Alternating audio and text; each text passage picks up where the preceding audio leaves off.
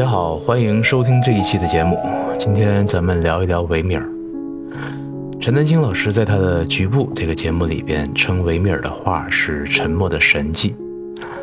我觉得这个形容是相当之准确的。为什么被称为神迹呢？是因为一旦看懂了他的画，你便会愿意将灵魂放置在他的作品中那种柔软的时光里。这是超越绘画内容的。画中是谁不重要，在哪儿不重要，讲的什么事儿也不重要。他不去尝试向你表达观点，也不想对你讲述故事。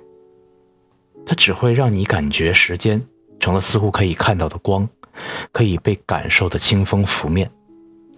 似乎头一次，你可以与时间这一永恒的观念进行一次真真切切的且亲密接触。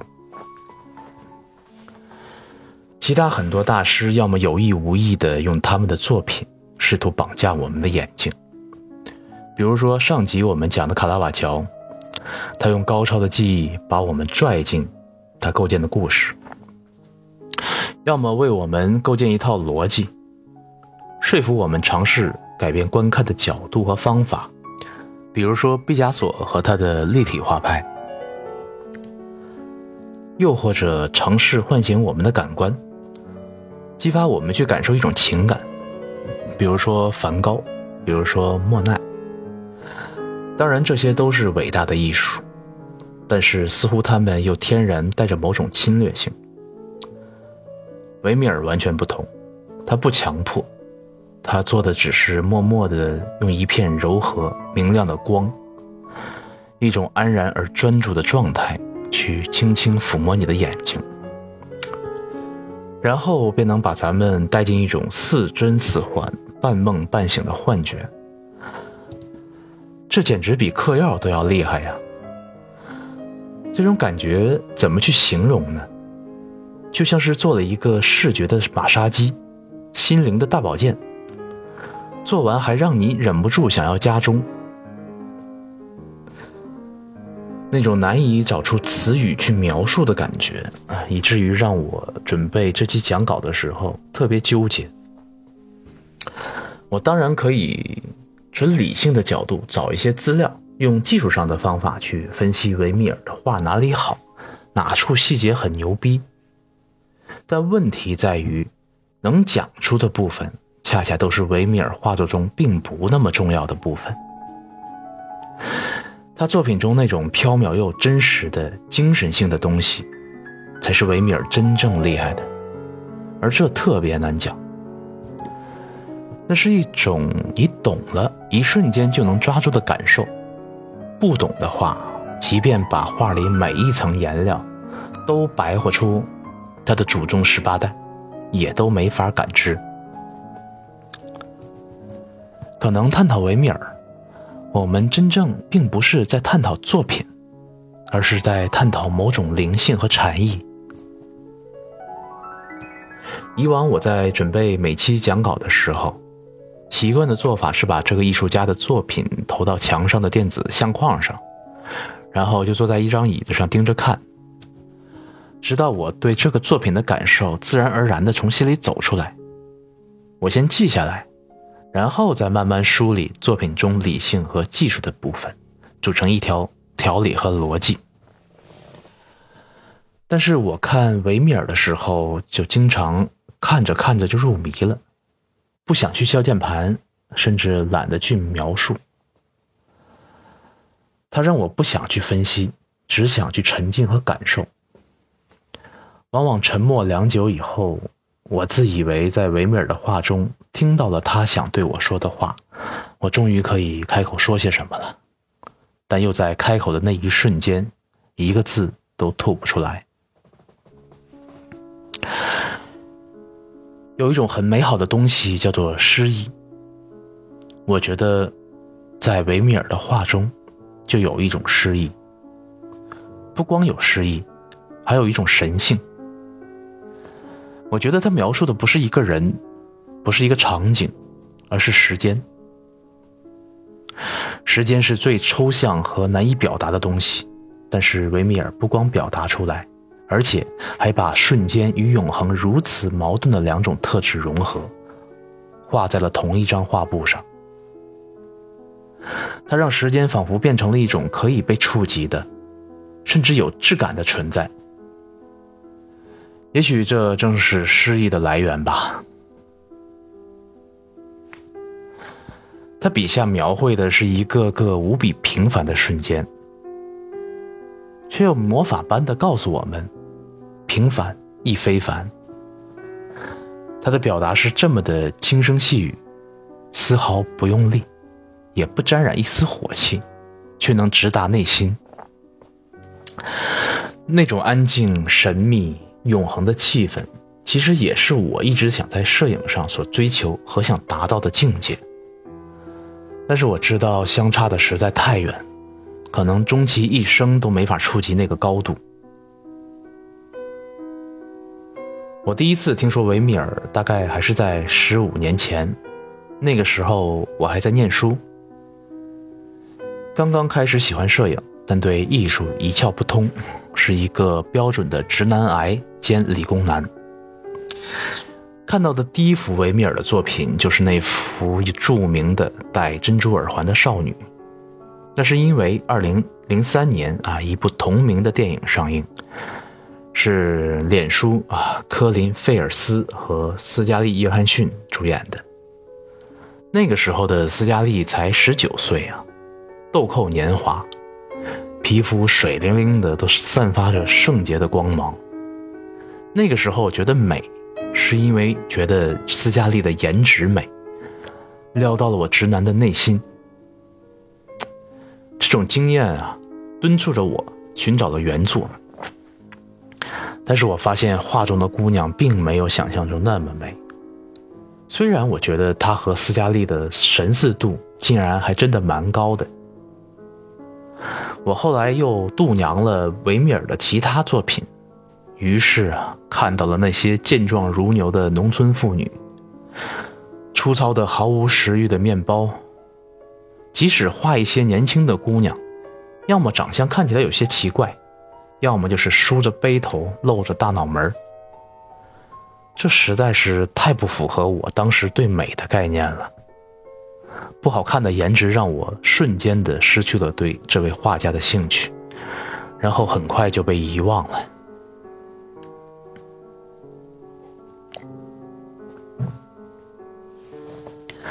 二零零七年，我在纽约出差，在大都会博物馆第一次看到了维米尔的原作。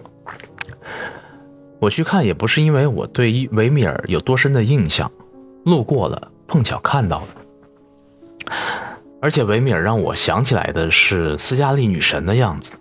换句话说，我是冲着对女神的幻想，顺便去瞟了眼艺术家。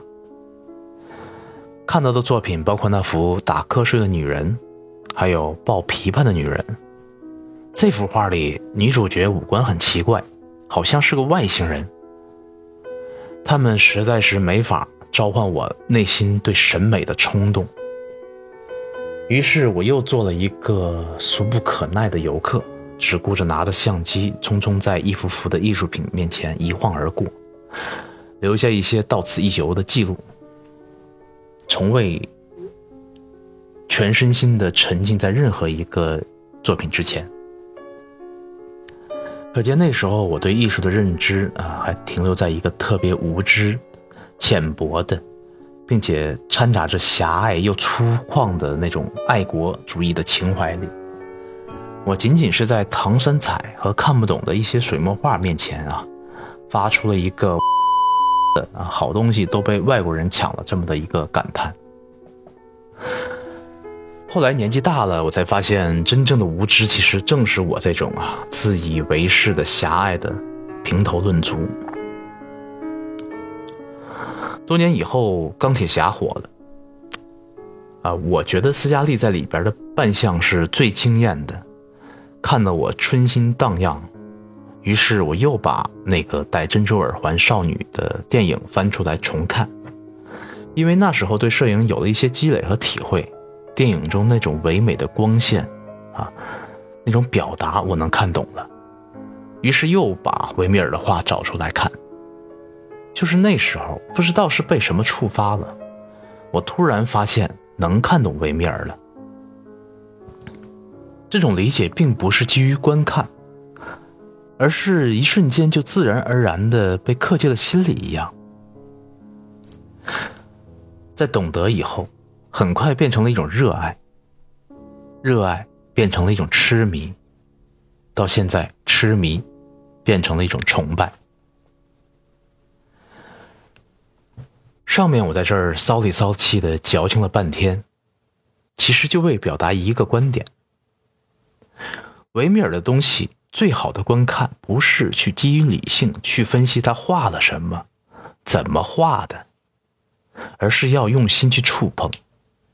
然后你会在画中找到一种平静。这就好像我们做瑜伽，我们要体会的不是动作本身，而是去感受动作带来的那种内心的冥想。这时你可能会说：“你白活了什么冥想、禅意？这些都太玄了。”照你这么说，我可能永远无法理解维米尔。确实会有这个问题。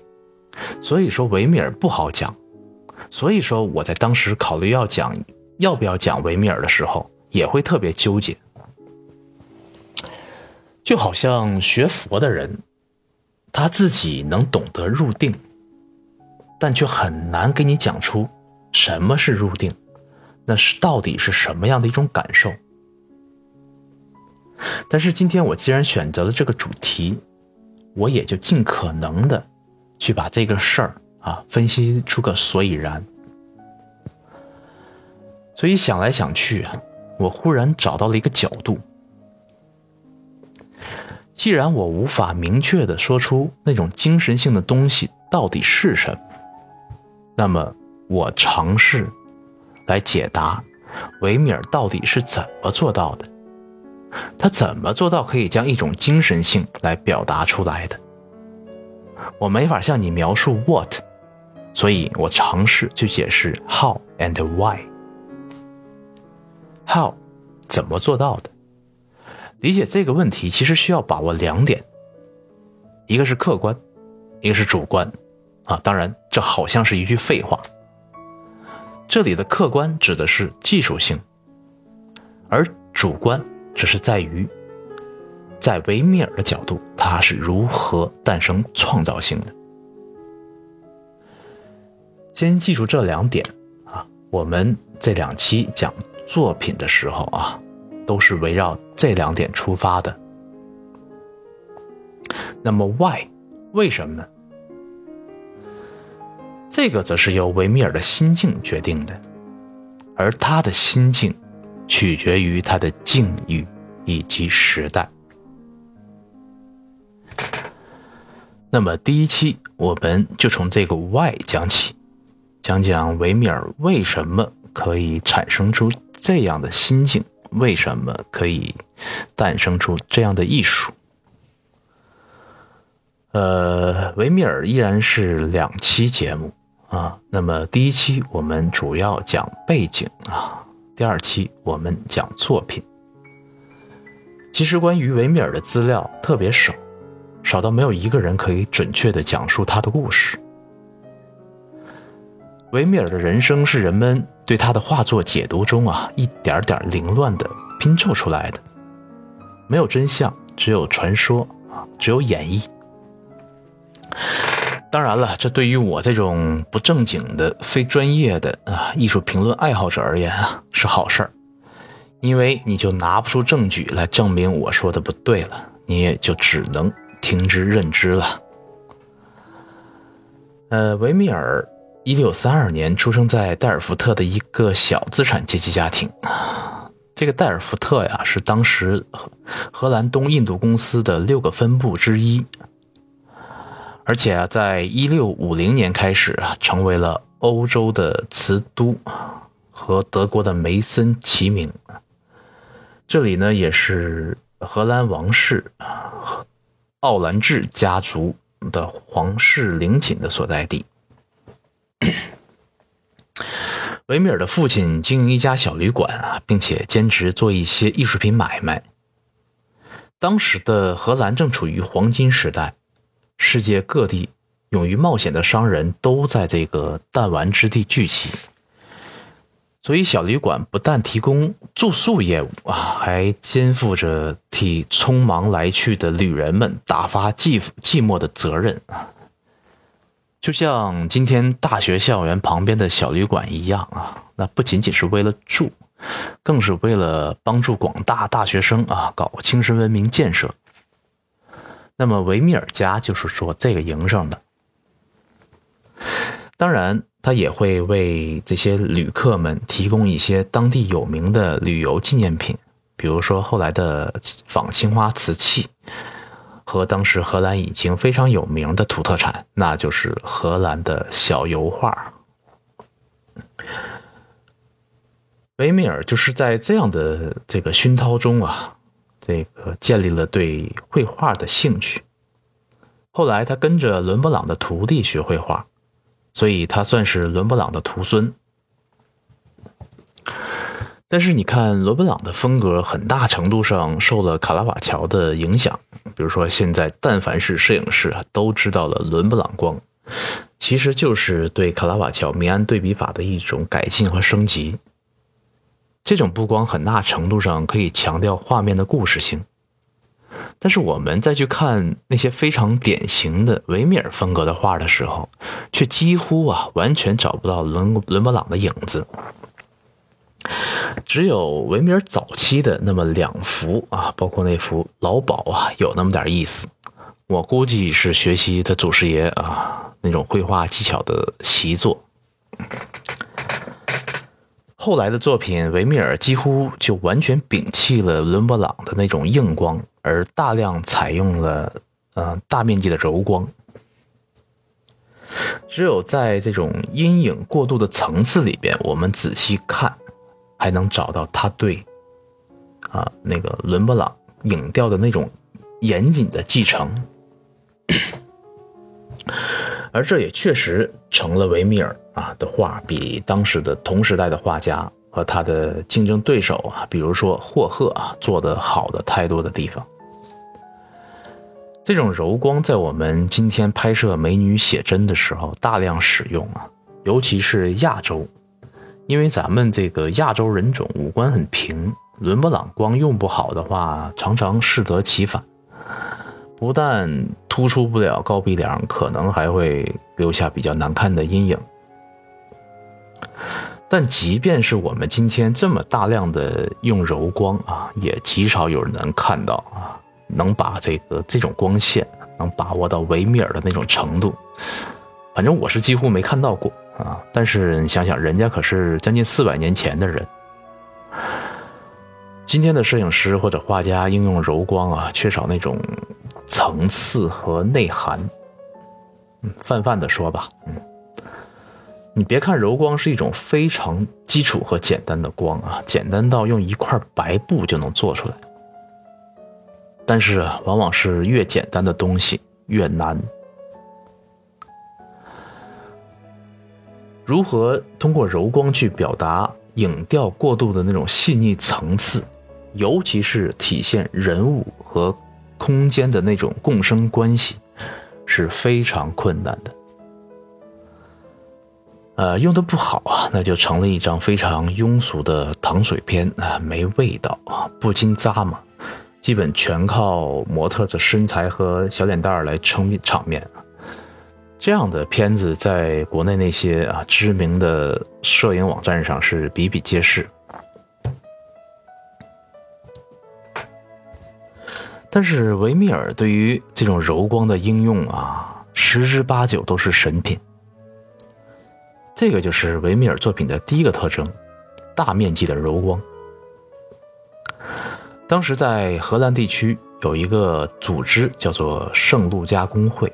它是一个由油画家啊、制版工匠、木刻家这么一群人组织的，具有工会性质的这个兄弟会组织。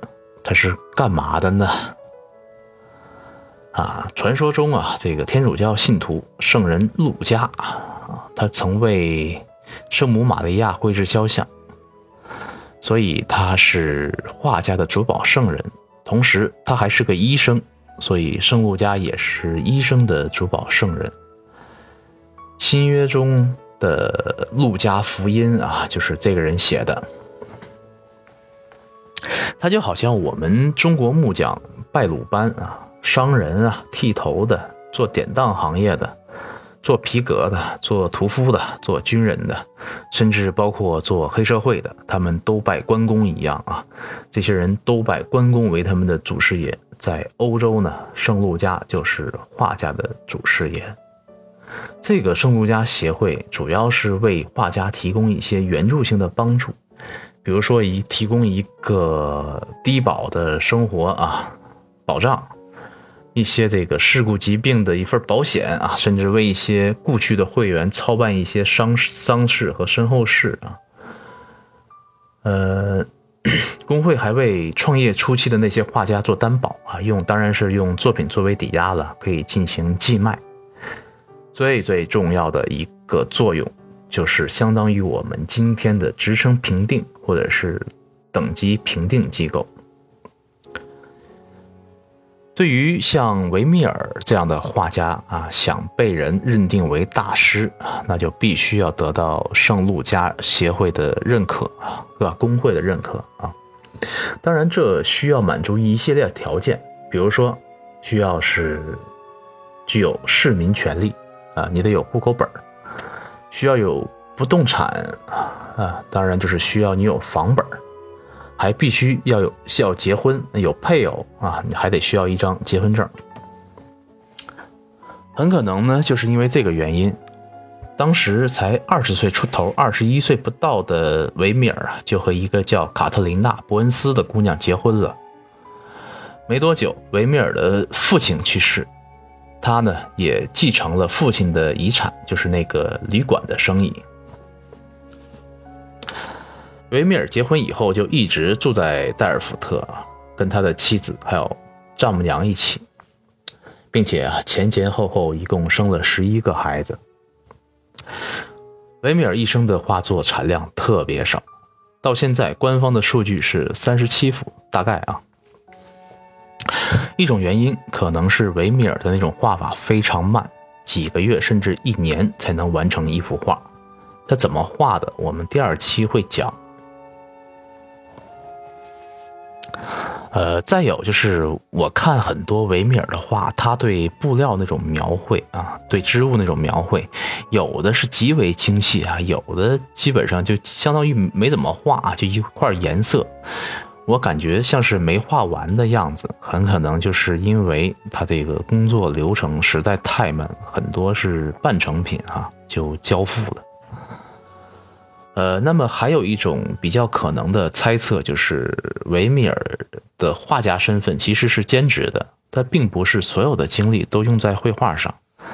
嗯，可能也会去打理他父亲留下的生意啊，然后包括后来啊，维米尔还做了圣路加工会的会长，可能会涉及到一些行政工作吧。总之，我个人其实也认为维米尔很可能并不是一个全职的画家。虽然维米尔的作品在当时算是高端货，卖的很贵，他的一幅画大概是五百到六百荷兰盾。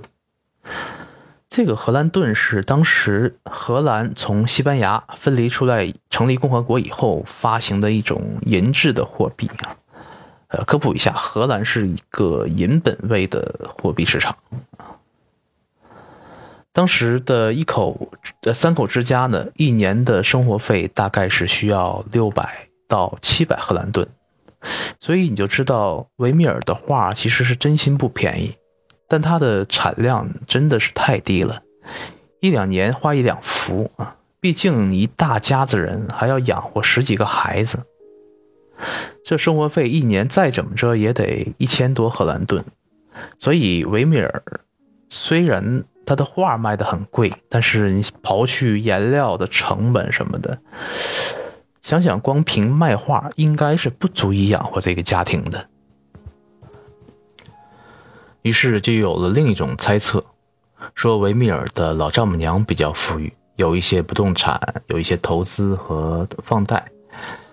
想想是可能的。当时的荷兰东印度公司已经是股份制的公司了，发行了最早的股票，当时付给这个股东的股息高达百分之十八呀，年化。啊，估计老丈母娘应该有类似的投资吧，再加上维米尔经营旅馆和在工会中的职务，这些加起来支撑整个家庭的开支，并且应该能活得还比较滋润啊。但是后期显然维米尔的家庭就非常拮据了，他四十三岁就死了啊，英年早逝啊。并且死得非常突然。有一份流传下来的资料啊，他妻子亲口陈述啊，有鉴于养儿育女的重担，家无恒业的他一蹶不振，大受打击。本来还很健康，一天半之后就死了啊，这是文献的记录。所以维米尔可以说是猝死，而且死后欠了一大笔债啊，然后。债主们在清点维米尔家财的时候，就有一个书面记录：一六七六年二月二十九日，女装两件，童装二十一件，欠面包店七百二十六个银币，还有其他不拉不拉啊。这个七百二十六个银币几乎可以在荷兰代尔福特啊买一个小房子了啊。但是呢。不知道这个媳妇儿呢，是不是真的没钱，还是被他藏起来了，都有可能。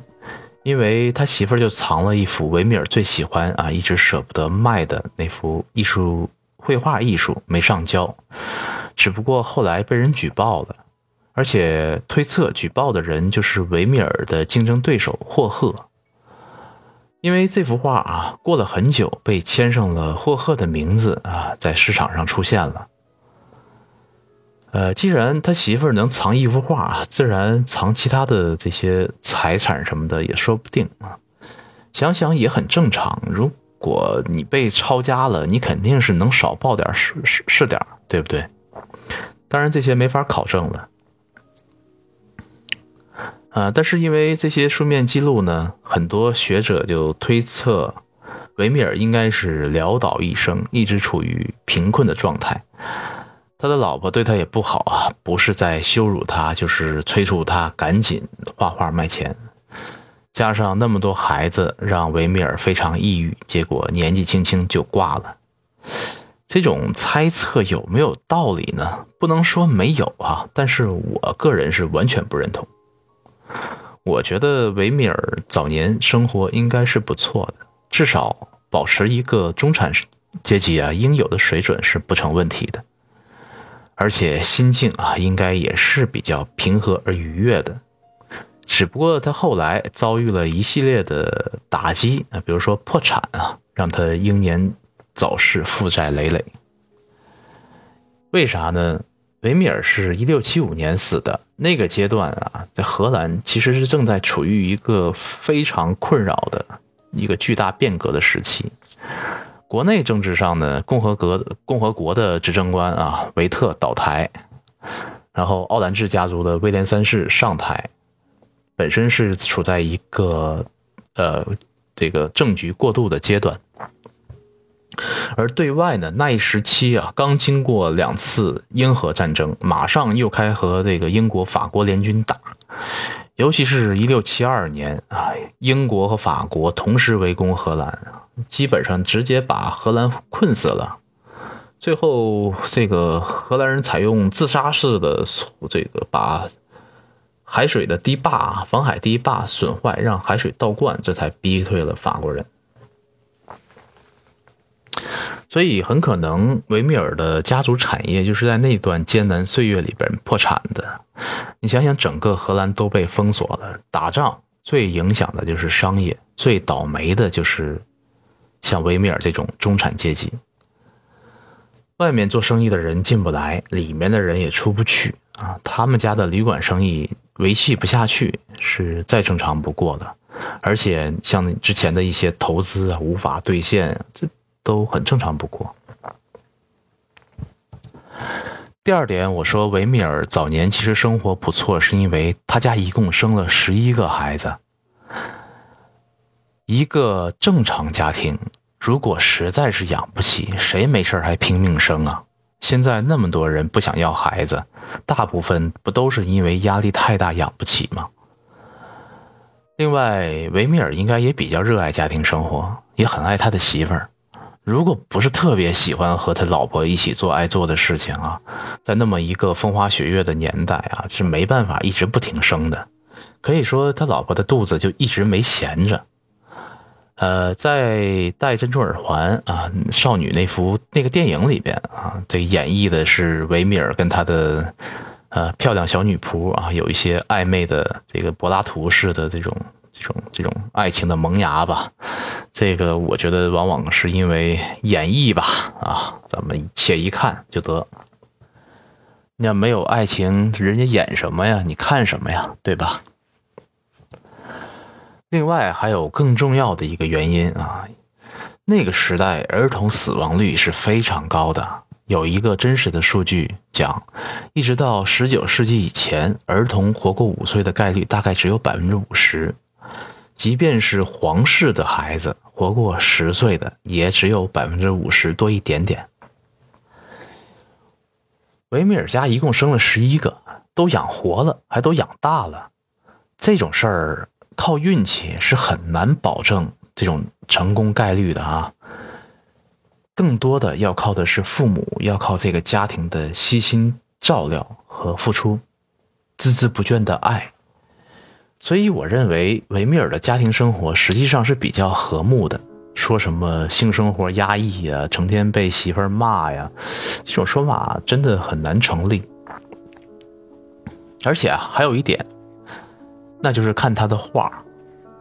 如果他真的非常压抑或者抑郁，他是画不出来这样安静的作品的。真要特别抑郁的人，你可以去看看德国画家弗里德里希的画。他就是一个有抑郁症的病人，你去看他的作品，画面中会不自觉地透露出那种阴郁、忧伤和压抑的氛围。这东西就像基因鉴定一样，哈，是画家往往无意识去嵌入到作品中的一种指纹。这个东西是没法骗人的。维米尔画作中那种平静安详和时光静止的禅意，如果没有同样的宁静的内心，我觉得是根本无法表现出来的。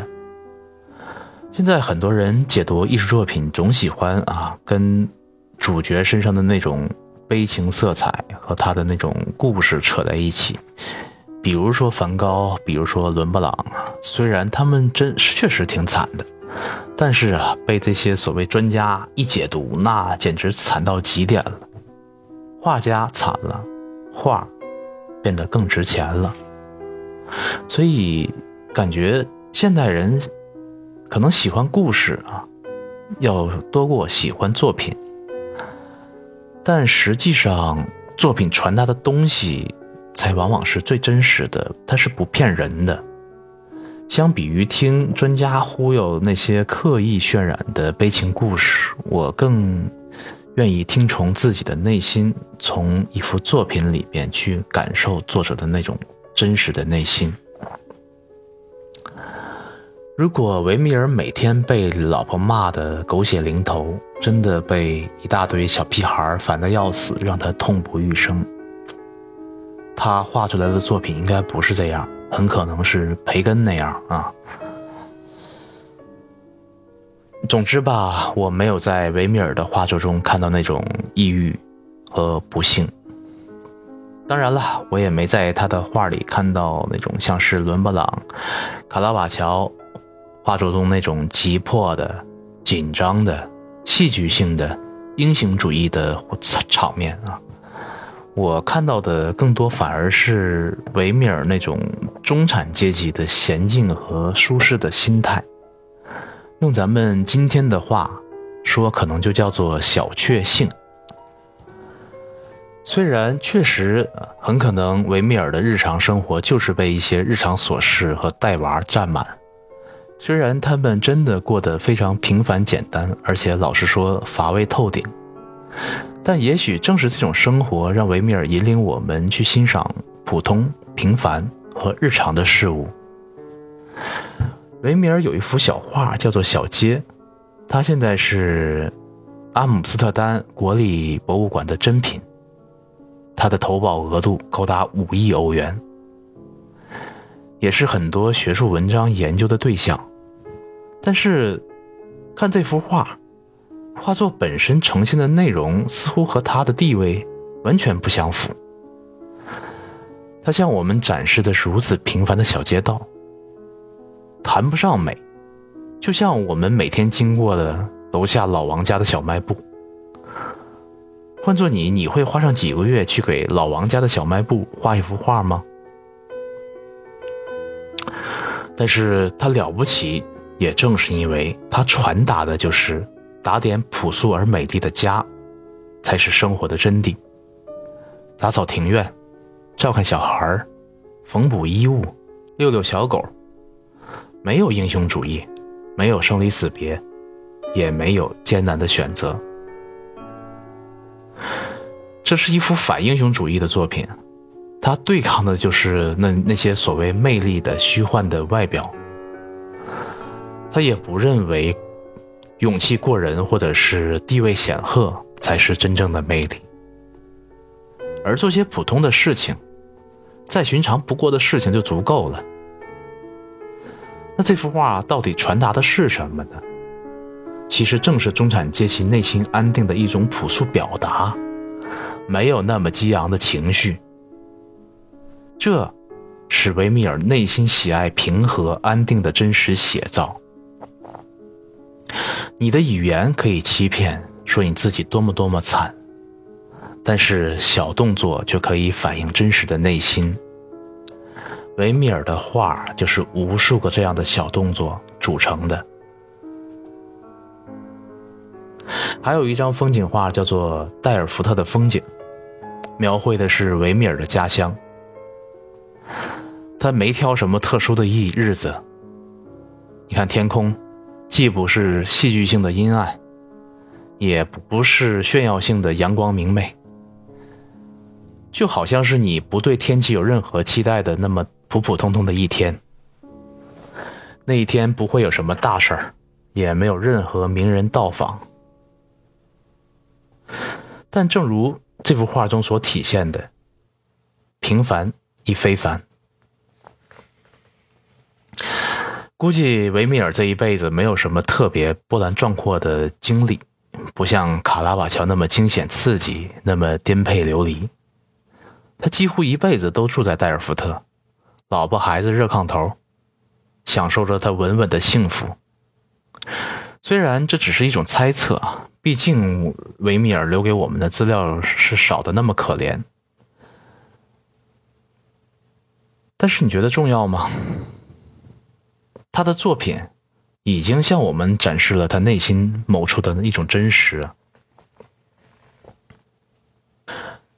在他以后，还有一位画家，他的作品里传递出跟维米尔作品类似的那么一种平和的状态，他就是法国画家雷诺阿。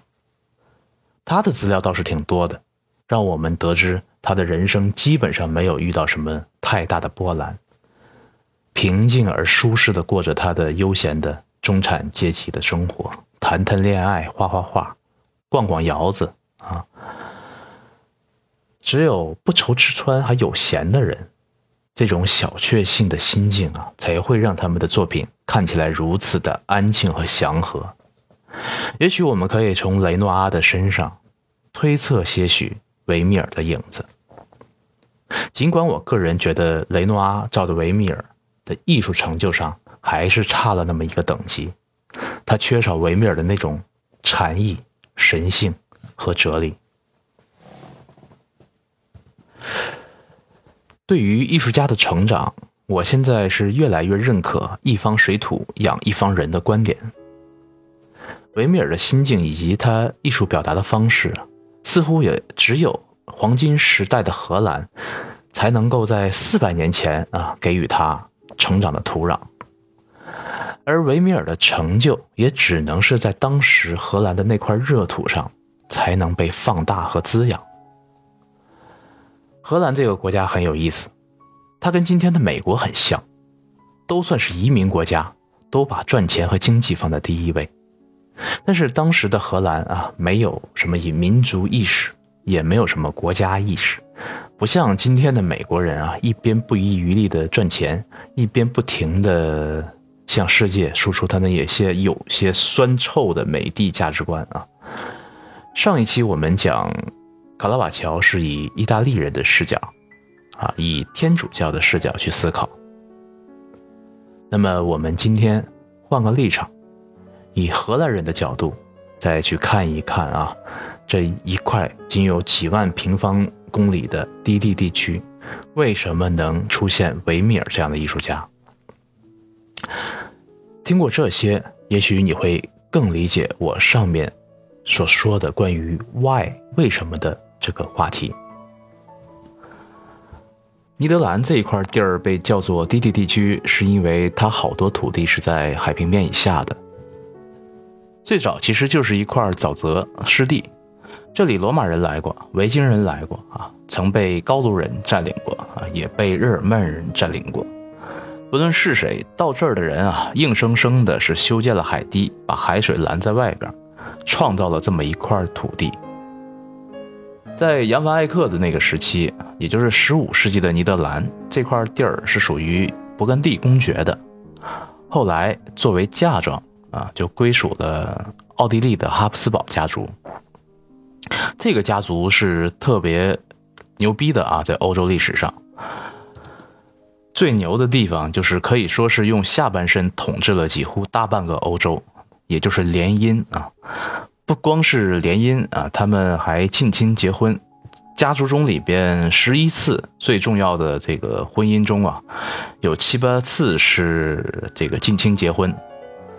所以哈布斯堡家的人有一个非常明显的遗传特征，那就是大下巴啊。当然还有其他的一些遗传疾病，比如说一些骨骼和脊柱的这个这个遗传病啊。如果你看一幅古典肖像绘画，里边的人啊，往往是有个大下巴，那估计啊就是他们家的人，所以也被讽刺为哈布斯堡下巴。到了十六世纪，欧洲大陆最强的君主啊，那就是哈布斯堡家的这个查理五世，他统治了神圣罗马帝国、西班牙、尼德兰啊、德意志、意大利啊一段啊，意大利的一部分。他退位以后呢，把自己的帝国分成了两部分，像神圣罗马帝国呢，就给了他弟弟培迪南一世啊，把西班牙、尼德兰还有意大利那块地儿呢，就给了他的儿子腓力二世。这大概是一五五六年的时候。上一期我们就提过这个腓力二世，他是一个对天主教极其虔诚的专制君主，但是呢，这也注定了啊，他的统治必将身处于宗教战争的漩涡中。当时新教革命已经席卷了整个欧洲北部啊，而且尼德兰北部的大部分人已经信仰了新教，就是新教中的加尔文教，所以腓力二世就采用了极其残忍的一端裁判所来进行镇压啊，并且呢，通过集权尽可能的去削弱那些资产阶级贵族的特权。当时的尼德兰人特别能挣钱，尤其是在新航路发现以后啊，这尼德兰人的脑洞一下大开啊，做生意的手段跟开了挂一样。当时西班牙百分之五十以上的税赋是尼德兰啊尼德兰人提供的，这比这个他们在南美发现的金矿啊贡献都要多。但是呢，当时的西班牙啊，东面啊跟奥斯曼土耳其打，西面跟法国人打，海上贸易呢还经常被英国啊抢。当时英国海盗特别猖獗，而且是由伊他们的女王伊丽莎白一世啊官方认证的。所以尽管西班牙特别强大，但是军费支出也是非常的多的啊。所以腓力二世就对尼德兰这块地儿啊，这个税收变得变本加厉。所有这些矛盾啊积累起来，终于是把尼德兰人逼反了。带头起义的就是奥兰治拿骚王室的后代威廉一世，他也被后来的人称为荷兰的华盛顿啊，也就是那个沉默的威廉。啊，荷兰的王室基本都叫威廉啊，男的就特别热衷于这个名儿。那最开始的起义呢，是尼德兰南北方一共十七个省啊，都坚决反对西班牙。但到了一五七九年啊，南方人被策反了，也就是比利时和卢森堡那一带的人，因为他们本身的种族是瓦隆人啊，他们说法语，但是北方人说荷兰语。呃，南方人呢信天主教的多啊，北方人几乎就都是新教徒。呃，而且啊，腓力二世还承诺南方各省如果接受他的统治呢，就恢复他们的贵族权利和自治权。所以这一下，尼德兰相当于南北分裂了。呃，北方人啊继续闹革命，并在一五八一年成立了一个联盟啊，呃，这相当于是宣布荷兰独立啊。但是呢，就凭这七个省的力量，肯定干不过西班牙呀。所以荷兰人不得不去抱英国这个大腿。那个时候，英国跟荷兰走到了一起。伊丽莎白一世帮着荷兰人打西班牙人，并且呢派出舰队保护荷兰人在海上的生意。当然啊，英国人其实也不是什么好鸟啊。那么到了一五八八年，北部的这七个省就宣布了成立荷兰联省共和国。这个国家是让他们的邻居特别惊奇的一个共和国啊，没有国王，每个城市呢完全独立。呃，实际的掌权的是在商人和知识精英阶层的手中啊，由当地的有钱公民组成市议会统治。每个市议会呢派出代表参加呃省民议会，每个省民议会呢又派代表参加全国议会。这就是当时非常有特色的荷兰三级议会。历史上从此就有了这么荷兰啊这么一个国家。但是呢，这一下可以算是彻底激怒了腓力二世啊！他心想着英国人在海上打劫他的商船，帮着荷兰人搞独立啊！三十年前，他因为是跟腓力二世跟英国玛丽女王联姻啊，差一点就合并了英国，结果后来被伊丽莎白一世截胡了。而且伊丽莎白还信仰新教啊，这个他是一个虔诚的天主教徒。所以这些矛盾啊，新仇旧恨一起涌上心头啊！在一五八八年啊，腓力二世出动了他的无敌舰队去攻打英国。其实当时英国和西班牙的这个实力悬殊是非常大的。当时西班牙一共派了一百三十多艘军舰啊，但和英英国只有不到一半还是还少。但是英国人的炮啊要稍微先进一点啊。就是船上那个大炮要比西班牙人稍微先进一点儿，呃，并且呢，英国人这个使用的战术比较狡诈。同时啊，就是老天爷也帮英国，就像狗屎运一样，这个因为天气原因啊，最后英国人啊打败了西班牙的无敌舰队。这一下，西班牙再也没有起来。这一仗呢，不但救了英国啊，更是救了荷兰。那么后来，腓力二世又策划了两次对英国的报复性进攻啊，但都因为天气啊，这哥们儿太倒霉了啊，没有成功。呃，直到一五九八年，腓力二世去世啊，这个西班牙随着这个强大的皇帝的死去，基本上后来就一直处于衰落的这么一个阶段。呃，一五九八年也是我们上一集说的啊。亨利四世在法国颁布南特赦令的那一年，这个赦令呢是结束了法国的内战吧？啊，奠定了法国繁荣的一个基础。当然，荷兰趁着这段时间呢也没闲着，他极力的发展军队和商业啊。西班牙忙着摧毁荷兰城市的时候呢，荷兰人正在东印度抢葡萄牙的殖民地啊。而且同一时间呢，最牛逼的上市公司诞生了，那就是一六零二年荷兰东印度公司成立，那就是巨巨巨牛逼的 VOC 啊。呃，VOC 在它存在的一百八十多年时间里边啊，几乎每一年向它的股东支付百分之十八到二十一的年息啊，这比今天的小额贷款都要狠得多。呃，东印度东印度公司的成立还推动了。一六零九年，世界上第一个股票市场的诞生，这意味着当时的荷兰人几乎什么都不用干啊，买东印度公司的股票啊，每四年资产就能翻一番。荷兰成了一个完全资本化、商业化的这么一个国家。今天股票市场上所有的操作，比如说做多、做空、期权啊，那时都已经存在在荷兰的股票市场上了。并且啊，当时荷兰的银行可以处理跟现在银行几乎所所有相同的业务啊，百万级的存取款啊和这种汇款业务呢，在荷兰的银行里几乎不到一个小时就可以操作完成。荷兰这个地方其实没啥资源，它自己出产的粮食其实只能够养活八分之一的人口，所以什么都要靠进口。也就是说，贸易是荷兰的生命线，只要保持贸易路线畅畅通啊，那么再加上它完全超越于当时的那种金融制度啊，那荷兰就能成为的世界上啊最疯狂的吸钱机器。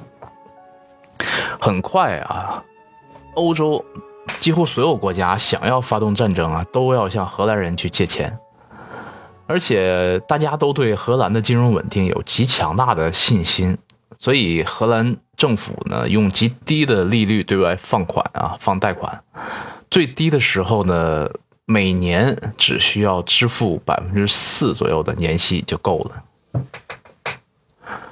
但是呢，因为荷兰本身是一个纯商业性质的联盟，而且保持各个省的独立自治啊，最要命的就是荷兰人没有国家意识，也没有民族意识。所以，好多人在金钱面前毫无底线，只要能挣钱啊，啥生意都做啊，哪怕是给他们的敌对方啊，这个卖武器，他们这这样的生意他们都做。这时候呢，历史又给荷兰了一个很大的机会，那就是一六一八年，波西米亚啊，也就是今天的捷克爆发了这个暴动啊，他们。也因为原因也是这个哈布斯堡皇室镇压新教的这个教徒啊，所以布拉格的清教徒们就直接发起起义啊，冲进皇宫，把神罗的两个钦差大臣啊处死，还成立了这么一个临时政府。这就是一个导火索呀，可以算是把积压百年的新教跟天主教的冲突一次性的大爆发出来，引爆了一场。几乎席卷整个欧洲的全面战争，也就是后来我们说的三十年战争或宗教战争。一边呢是神圣罗马帝国德意志地区的天主教诸侯西班牙，并且呢他们得到了梵蒂冈教皇和波兰的支持；另一边呢则是德意志地区的新教的诸侯啊，北欧的丹麦、瑞典啊、英国、荷兰、俄国，还有法国啊，组成这么一个大联盟。法国其实是信仰天主教的啊，但是为了打击哈布斯堡这个王朝，他们特别鸡贼的跟新教国家站在了一起。呃，因为这个时候法国历史上最牛逼的一个政治家啊，黎塞留红衣大主教出场了。可以说没有黎塞留的话啊，也就没有以后路易十四那种嚣张跋扈啊。嗯，这一仗呢。可以算是奠定了法国两百年的霸权啊！最初法国其实并没有参战啊，只是和稀泥和提供一些物资援助啊。直到战争后期，西班牙大败瑞典军队啊，这时候法国才出兵力挽狂澜，并且取得了胜利。而这场战争中呢，荷兰人的角色那就是提供战争贷款和和这个售卖武器啊，包括物资，所以大发战争财。所以，为啥说今天啊，就是上个世纪美国的崛起跟那个时候的荷兰其实挺像的呢？那么这场战争可以说是非常惨烈，最终一六四八年啊，以哈布斯堡王朝战败告终。所以双方就签订了威斯特伐利亚合约。这场战争最大的受益方，那当然就是法国和荷兰了。法国没了这个哈布斯堡王朝的制衡，马上就崛起为欧洲最强的国家。而荷兰的共和国身份呢，通过这一仗哈，也得到了确立和认可。不光如此啊，更大的好处是在西属尼德兰，也就是比利时，被迫关闭了斯海尔德河上的港口啊。这样呢，几乎就使安特卫普啊、布鲁日这样的重要贸易城市面临全面的瘫痪。所以贸易就都集中在了荷兰啊，荷兰的海上贸易霸权得到了进一步的这个稳固。至于其他国家，可能就没那么好运了啊，没占到太多便宜。呃，当时英国处于内战啊，查理一世被处决，然后克伦威尔啊暂时的掌权，而德意志呢，那就太惨了，德意志的人口直接从一千。七百万降到了四百万啊！而且这四百万里边，两百五十万是女性，男人就剩下了一百五十万。这场战争让德意志几乎用了两百年时间才缓过劲儿来。嗯，听到我前面讲杨发艾克、阿尔诺芬尼夫妇肖像的那一期的节目，可能知道啊，我其中讲了一夫一妻制的原因，并且这个为什么它成为了天主教的硬性指标啊？但是呢？欧洲教会的国家是否有公然实行一夫多妻制的时候呢？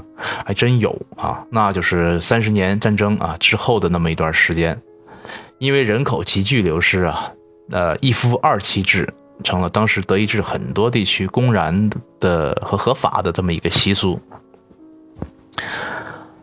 可以说哈，用一个词形容当时的荷兰，那就是国运昌隆啊，这个是历史机遇带给。这个这个荷兰的这么一个国运，国运一旦来了，真的有的时候谁都挡不住。哎，因为当时新教国家还是天主教国家，都存在非常严重的宗教不宽容。那个时候呢，荷兰也成了被迫害者的天堂啊。因为荷兰人只要能做生意，其实对宗教不那么敏感啊。因为外来人口可以让他们挣更多的钱啊，所以一时间啊，不论是天主教国家的新教徒，还是新教国家的天主教教徒，都因为被迫害，呃，投向了这个荷兰，并且带去了大量的手工业者、学者、政商界人士、艺术家等等啊。所以在十七世纪这么一个小小的弹丸之地的荷兰啊，居然成了欧洲。商业、财政、科学、艺术、哲学的中心，而当作为荷兰最大的经济体，荷兰东印度公司当时有钱到什么程度呢？当时 VOC 的市值达到七千八百万荷兰盾，这相当于今天的将近八万亿美元啊！这是什么概念？要比苹果、亚马逊、谷歌、Facebook、腾讯、阿里这些公司所有加起来的市值还要高。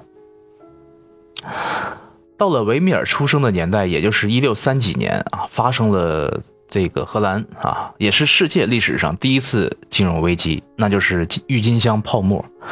当时人们炒这个郁金香的球茎啊，就像我前些年我们炒普洱茶、炒兰花、炒藏獒啊，人家四千年、四百年前就搞这个了。当时一颗郁金香的球茎可以卖到四千荷兰盾，这是啥概念呢？我们前面有讲，维米尔的画大概是一幅五百到六百吨。呃，当时一头最好的奶牛是一百二十吨。那么和维米尔家乡代尔福特的一套房子啊，大概是一千吨左右。一千磅的最好的奶酪芝士啊，也就一百二十吨左右。所以呀，一颗郁金香的球茎就可以买四套房，或者是买七八幅维米尔的画作。整个金融市场的杠杆高达十五倍啊，也就是意味着他们抵御风险的能力极其低。郁金香这个崩盘以后呢，导致了大量的资产阶级和中产阶级的家庭倾家荡产。但是啊，这些都没有挡住荷兰人贪婪的脚步。在一六五二年，荷兰人占占领了南非啊，取得了好望角，并且建立了开普敦市啊。呃，他们不但找到了钻石，还把奴隶呢贩卖到世界各地。所以今天为什么啊最好的钻石交易都在荷兰和比利时呢？那就是那个时候打下的根儿。不光如此啊。在荷兰人占领好望角之前，东西方的贸易枢纽是在地中海啊，就是君士坦丁堡、威尼斯啊，那个是东西方贸易的枢纽。佛罗伦萨、威尼斯这样的城市的兴旺也是依赖于此。而现在呢，荷兰人可以绕过好望角，直接到这个遥远的东方了哈。这一下，意大利人也倒了大霉，威尼斯呢也就从此衰落了。因为荷兰人变得太有钱了，但是呢，如果没有宗教啊，没有自由、科学、文化、艺术啊、文学这些的润饰呢，荷兰就像一个暴发户一样啊，没有什么文化内涵，就跟上个世纪欧洲人评价美国人是暴发户一样啊。但是人家人家有钱呀，所以大量的荷兰资产阶级就希望啊，借着艺术来提升自己的品味和名望。当时对艺术的鉴赏力、对金钱的贪心和对永生的盼望，成了荷兰人追寻的新的主题。荷兰人信新教，多次的摧毁教堂和圣像，呃，因此呢，新教徒剥夺了教堂里陈设装饰品的这种权利啊，画家们自然也就没法从教会得到订单了啊。但是好在荷兰人对自己的房子是格外热衷啊，特别喜欢装修。而且荷兰的好老公们为了使太太们开心啊，经常送他们来自世界各地的奢侈品，天鹅绒啊、珠宝首饰啊，对吧？中国的、日本进口的陶瓷啊，然后桌子上摆满了这种金质和银质的餐具。那么家中灰秃秃的墙上呢，自然少不了可以令人精神焕发的油画啊，因为这些画都是挂在家中墙上的，尺幅都不会太大。所以呢，便有了荷兰小画派的应运而生。荷兰人对传统绘画中那些神仙呀、圣徒啊，其实毫无兴趣啊。他们更想要的是那种一眼就能看出是从他们真实生活中被提炼的，并且是经过润饰和美化后的写实的作品。这些作品可以让他们对当下的富足和美好生活产生共鸣。这一切需求啊，就造就了维米尔的成长。嗯，到了十七世纪六十年代以后，呃，在一六六五年啊，有一份官方的统计，欧洲当时有两千艘商船在海上进行贸易，其中有一千五百艘是属于荷兰的啊。但是这也触及了英国在海上的利益啊，所以英国人就想方设法的从荷兰人手上抢过他们的贸易路线。期间啊，陆陆续续的发生了两次英荷战争啊。第一次荷兰战败，第二次呢，因为当时的荷兰这个领导者维特啊，他特别勤奋啊，而且英国的国王属于复辟时期嘛，查理二世啊极其无能。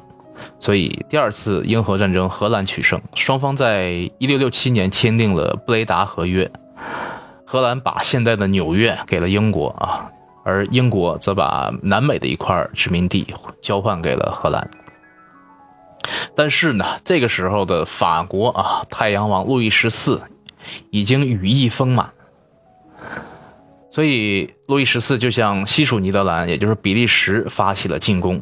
那么，如果法国控制比利时啊，塞尔德河港口和安特卫普就会复苏，这会严重的打击荷兰的海上贸易啊。更何况呢，如果没了比利时的缓冲啊，法国很可能就顺势吞并荷兰。所以，当时荷兰的执政官维特呢，向路易十四提出了很多这个求和的条件啊，但都被路易十四拒绝了。嗯，所以不得已，荷兰跟英国、瑞典成立了三国同盟啊，要一起对抗法国。路易十四一看是这个局面啊，很机警的终止了战争，但是呢，这笔账算是算到荷兰人头上了啊，这个梁子就此就结下了。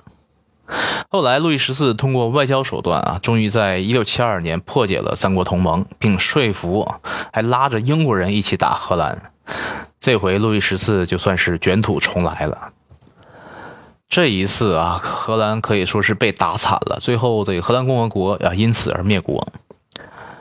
呃，到了最关键的时刻呢，英勇的荷兰人再次用到他们的终极武器啊，他们古老的敌人海水啊，他们破坏了海防堤，让海水倒灌啊，以一种自我毁灭的形式进行最后的反攻。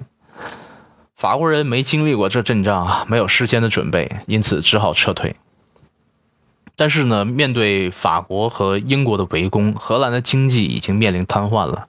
英国的舰队在海上封锁和攻击荷兰的商船，并且切断荷兰的补给；陆地上呢，又被路易十四的法国啊这个围攻。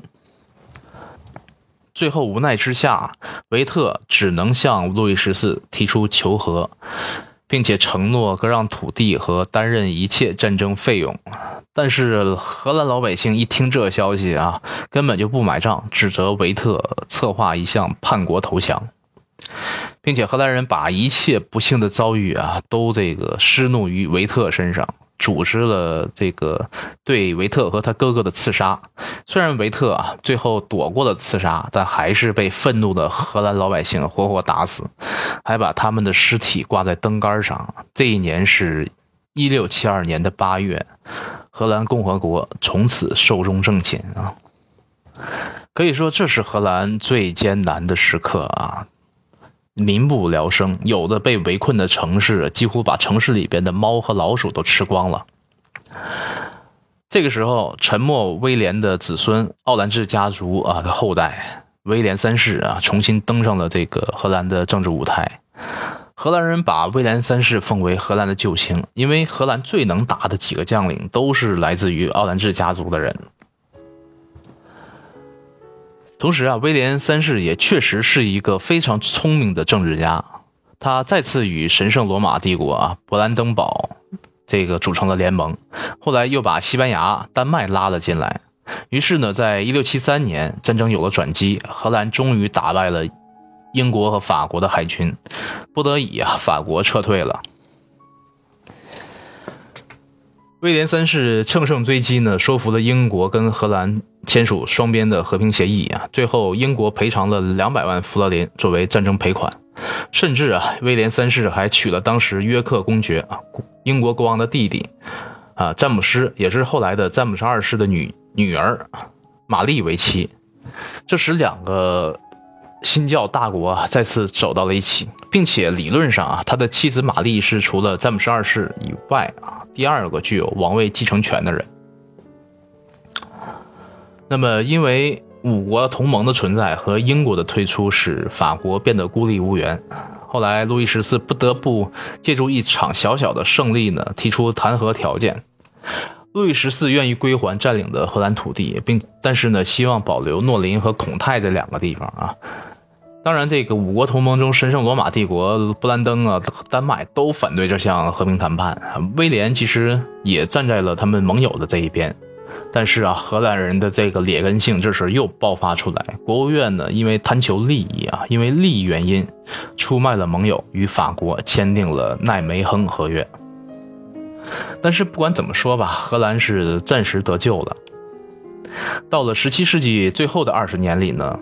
路易十四在一六八五年撕毁了代表着宗教宽容的南特赦令啊，这个时候大量遭受清洗的法国的新教徒，主要就是法国胡格诺教派的这个教徒涌入了荷兰，并且呢形成了一股强大的宣传力量呢，然后帮着荷兰一起对抗法国。而且啊，欧洲诸国其实是相当善击路易十四的，不光是因为法国强大，更主要是路易十四这哥们儿太好斗，就爱打仗。所以呢，荷兰修复了与神罗的关系啊，与神圣罗马帝国、呃，这个瑞典、西班牙、布兰登堡再次形成了共同防御联盟。